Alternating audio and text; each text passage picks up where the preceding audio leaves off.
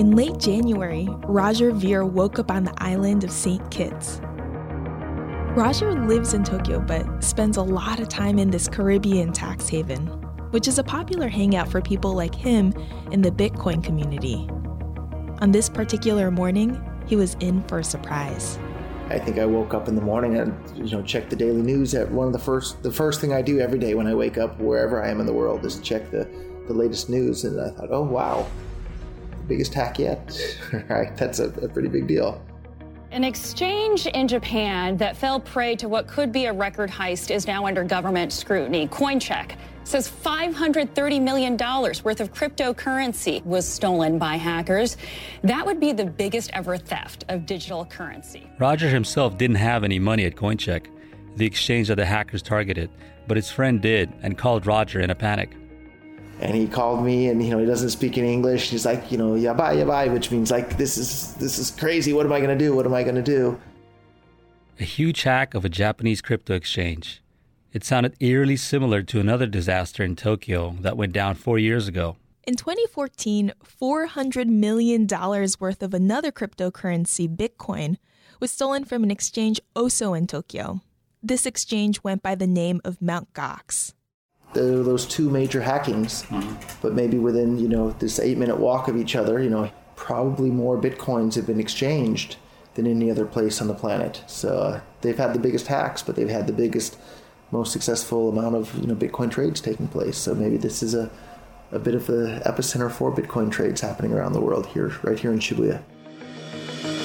The hack this time, the one of Coincheck, was particularly embarrassing for Japan because lawmakers there had just implemented some of the world's most cryptocurrency-friendly regulations. These were specifically designed to prevent a repeat of the Mount Gox fiasco. I've talked to a lot of Japanese lawmakers over the past year, and for many of them, these laws were a source of pride. They hoped that Japan would serve as a template for the rest of the world in terms of crypto regulation, even as many countries cracked down on it. Now, with half a billion dollars missing, these new cryptocurrency laws are facing their first major test.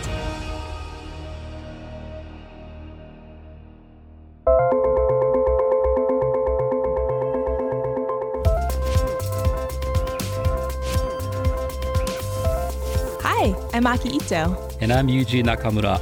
And this week on Decrypted, we're taking you to Japan, which has become the world's premier hub for Bitcoin. We'll be tracing the volatile rise of Bitcoin here through the eyes of the people who were there from the very start. People like Roger, who's become known as Bitcoin Jesus for his evangelism of Bitcoin. Right now, there are plenty of critics who say the recent crash in crypto prices vindicates their cynicism. But supporters are just as bullish as ever. They say the Coincheck heist is just a temporary setback. So will Japan continue to embrace this new world, or will it turn its back? Stay with us.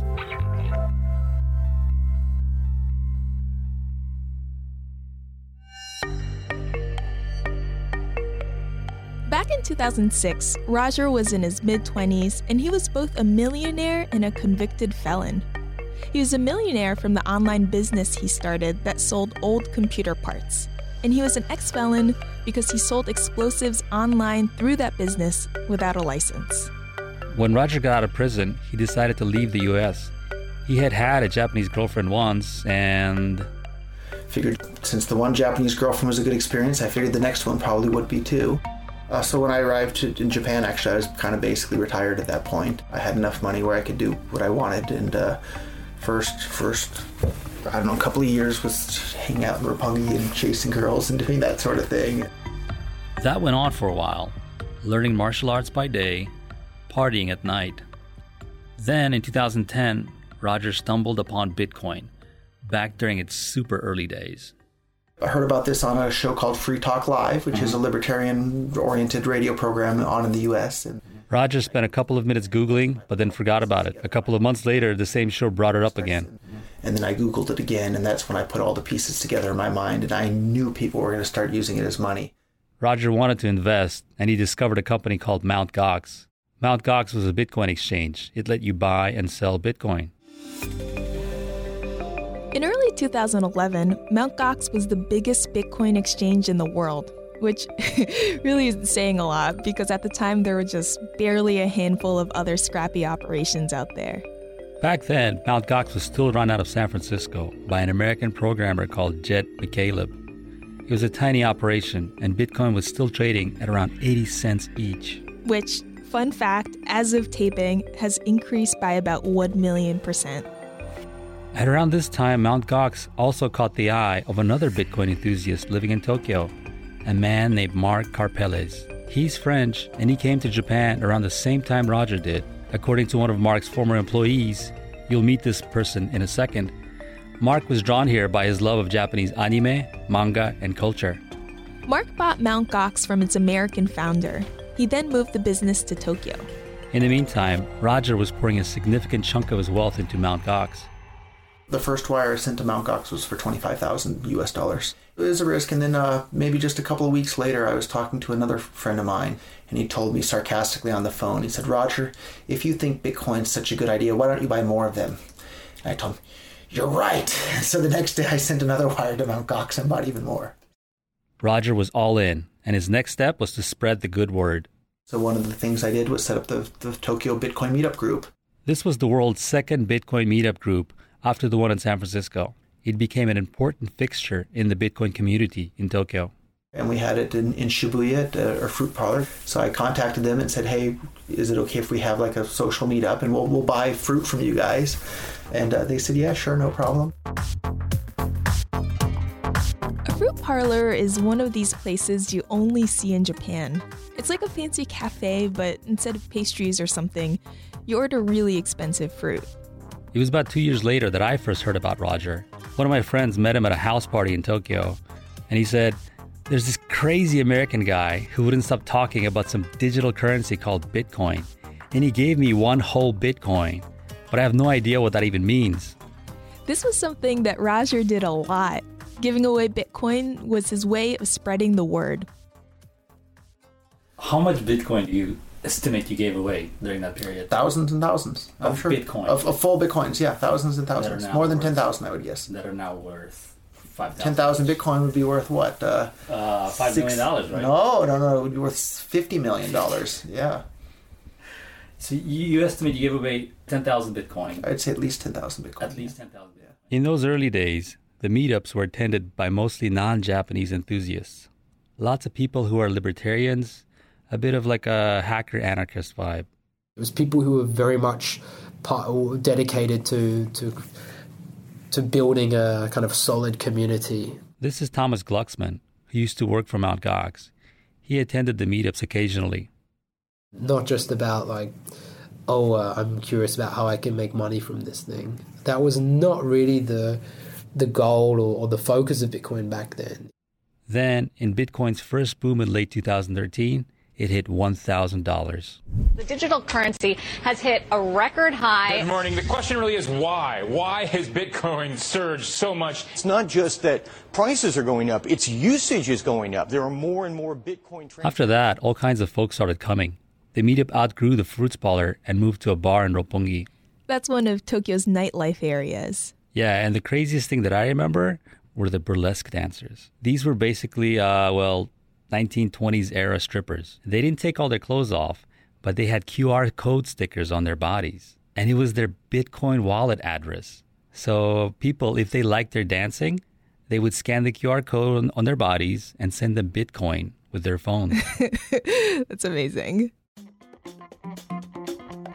Anyway, the burlesque aside, for years this meetup created a forum for people in Japan to learn about Bitcoin and bounce around ideas.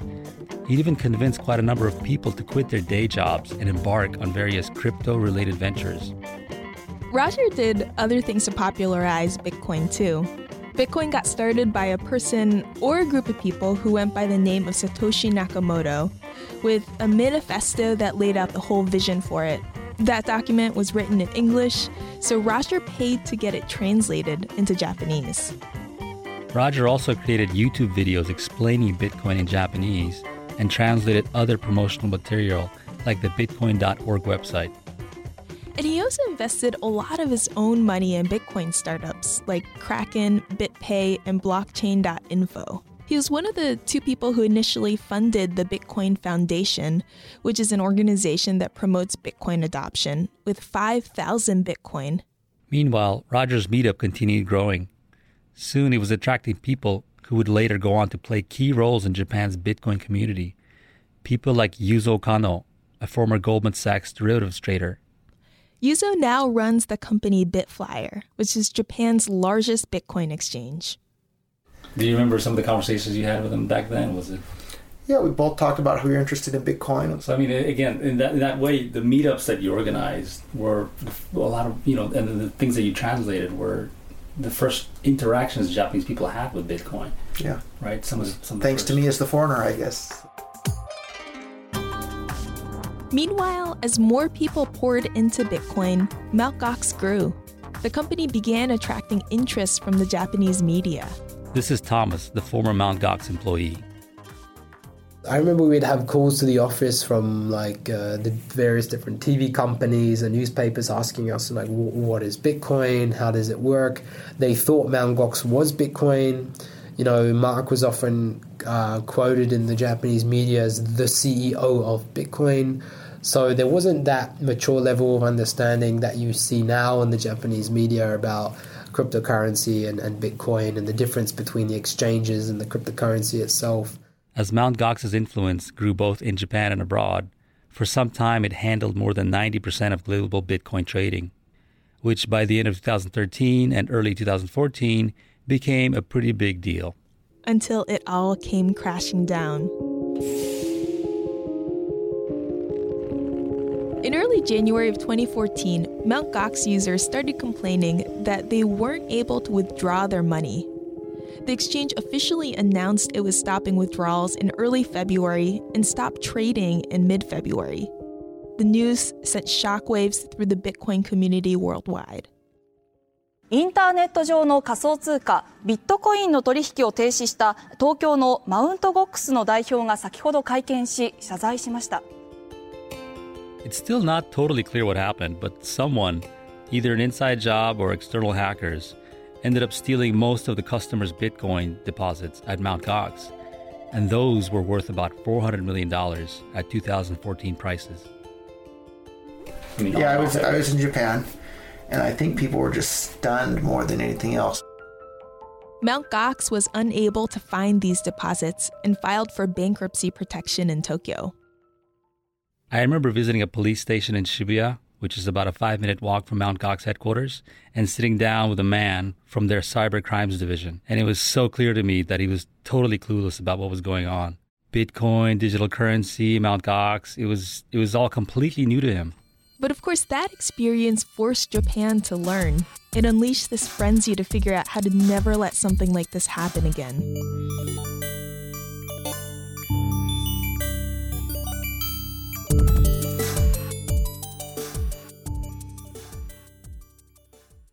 Welcome back. At this point, it's March of twenty fourteen, and Japan is reeling from the hack and subsequent bankruptcy of the Mount Gox Bitcoin exchange.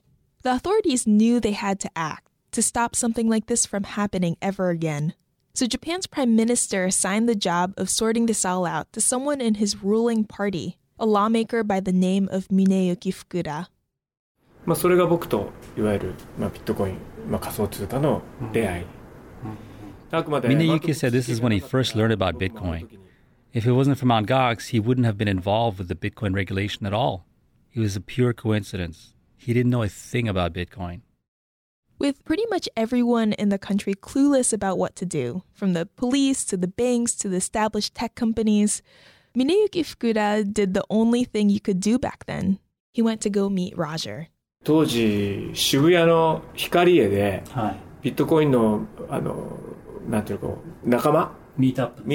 me, of course, the first thing I did was go to Roger's meetups.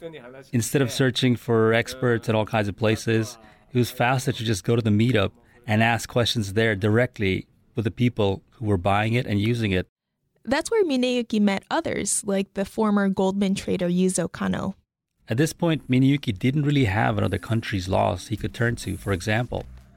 Since no other developed economy had really waded into this, he was coming up with a new framework from scratch for Bitcoin regulation.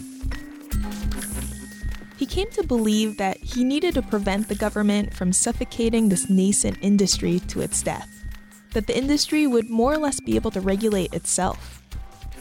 Of course, that's exactly what the industry power players like Yuzo Kano wanted to hear. While Japan has fewer libertarians than the U S, I've met my fair share of gold bugs and government haters at Rogers meetups that I attended. Here's Thomas, the former Mount Gox employee again. I think it's really fascinating because um, personally, I was just thinking that, okay, they're probably going to, um, you know, take the Chinese approach of just like, okay, we're just going to ban this thing. And then nobody's going to be able to do this again. We're never going to hear this again. That's it.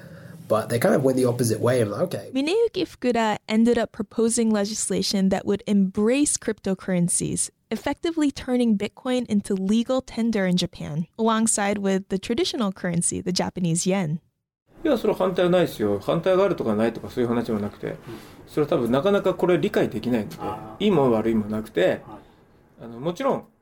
told me there wasn't much pushback. It wasn't even about pushback or not, because no one even understood Bitcoin. No one in the government knew what's good and bad about it. They really just left it to his team, the technology experts. It was just two people who knew anything, Mineyuki and his boss. The new law was passed in twenty sixteen and went into effect in April twenty seventeen. It goes against what governments have done in many other major economies. In the U S and Europe, regulators and politicians have been cautious. You see headlines every day with people giving all kinds of warnings. China has outright banned trading and initial coin offerings. South Korea also banned initial coin offerings and cracked down on exchanges. All right, so. so she's like, oh yeah, you can pay with Bitcoin here, no problem. A couple of months ago, Raja and I went to an electronics store called Big Camera to buy a U S B stick with Bitcoin. That's the kind of thing you can do now with this new legislation, which made Bitcoin a legally recognized form of payment. Japan's the first major economy to do so. Okay, and now she's pointed a Q R code, which Roger's scanning. And what does it say? sixty-seven dollars and twenty-one cents. Mm-hmm. It's not hitting send and it's creating the transaction. The benefit of these new laws is that they give this clarity, this certainty to companies in Japan that want to try out cryptocurrencies. They don't have to worry about getting punished by regulators for experimenting with something that's legally dubious. Confirm. Now my phone sent it. He said his phone is sent it. And hers should pop up okay in a second. Just a moment. Okay. Okay. Mm. The new law also gives the main financial regulator the right to audit and give licenses to cryptocurrency exchanges.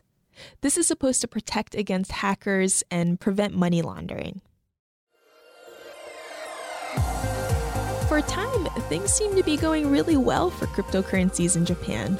In April twenty seventeen, when the new law took effect in Japan, one Bitcoin was worth about twelve hundred dollars. That rose dramatically over the next few months.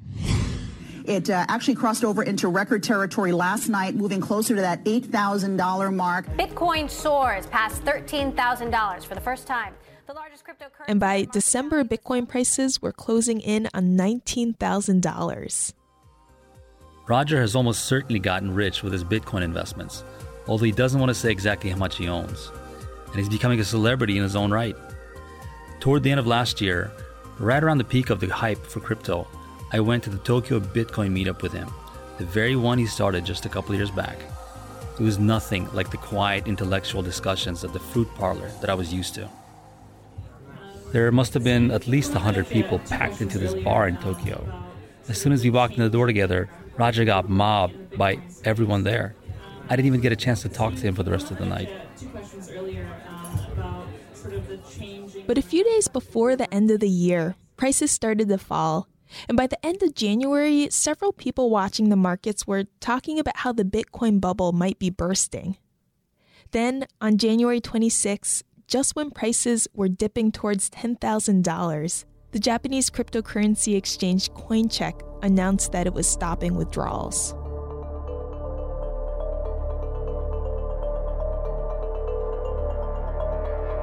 We were rushing to understand exactly what happened at Coincheck. Soon, we learned that half a billion dollars of this N E M currency was missing, and that about two hundred sixty thousand customers were affected. In the days after the hikes became public, investors got worried that regulators would take action to protect consumers. The threat of more regulation pushed the price of Bitcoin all the way down to six thousand. Ironically, the heist, like the one that had happened at Coincheck, was exactly the kind of thing that the new Japanese law was supposed to prevent. But its focus on self-regulation meant that it was mostly up to each exchange to ensure that it was secure. Here's the lawmaker Mineyuki Fukuda again. Mineyuki told me that the law already requires companies to be secure, and how, how you take that is up to each individual company to decide. So he doesn't think it's anything that the government should get involved in. It's up to each individual company and their management. But amid all this finger-pointing, public outrage, and media scrutiny, something unexpected happened. You'd think a little-known exchange like Coincheck losing half a billion dollars would doom it, but it turns out Coincheck was making so much money, he was able to use company funds to plug their giant hole. By mid-March, less than two months after the hack, Coincheck had paid back everyone using its own money. Which is just such a different story from what happened with Mount. Gox. To this day, four years later, Mount. Gox's customers are still waiting to get their deposits back. I asked Roger if he thought the industry was getting better at responding to these big hacks. But so, yeah, I guess I do think that things are getting better. Um, but that doesn't mean that there aren't going to be more horrible experiences in the future. But uh, if you look at the horrible things that central banking have enabled across the world, it's, it's certainly not going to be worse than that. So it's a, the, the the problems enabled or problems caused by cryptocurrency hackings are pale in comparison to the, the you know destruction caused by central banking for the last couple hundred years. Spoken like a true libertarian. For sure. Although actually, Coincheck's recovery has quieted calls for a crypto crackdown in Japan. While reporting on the hack, we reached out to dozens of lawmakers and regulators. Not even lawmakers in the opposition party thought the laws should be rolled back. Japan's sticking to its guns. Here's Thomas, the former Mount. Gox employee.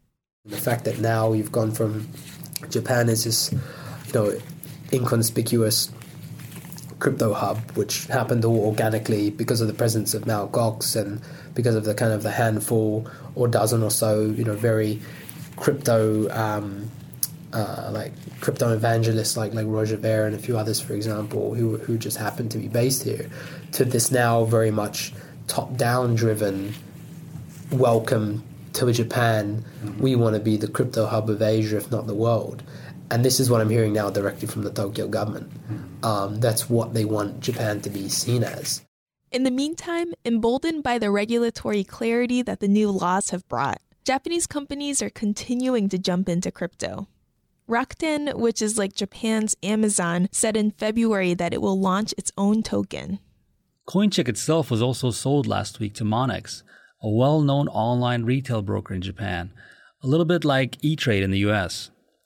What's more, a government-backed study group this month announced a basic regulatory framework for initial coin offerings, the first of its kind in the world.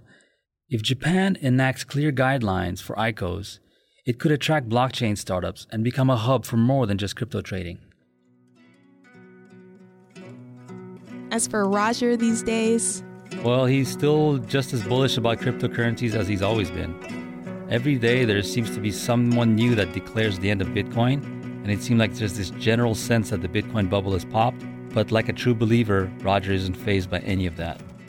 So somehow I wound up with the nickname Bitcoin Jesus. I, th- I think a more accurate nickname probably would have been uh, Bitcoin Johnny Appleseed, because um, I, I do feel like I planted a lot of the seeds uh, around the world to help get cryptocurrency started, and uh, it's been a fun ride. Um, there's not really anything more fulfilling to work on something that literally can improve the lives of every human being on the planet. Uh, things like that don't come along every day, and here we are, right, uh, still at the you know early, early stages of that. So it's it's been incredibly fun, and I, I still wake up excited about it every day, and uh, hope to continue planting those seeds around the world.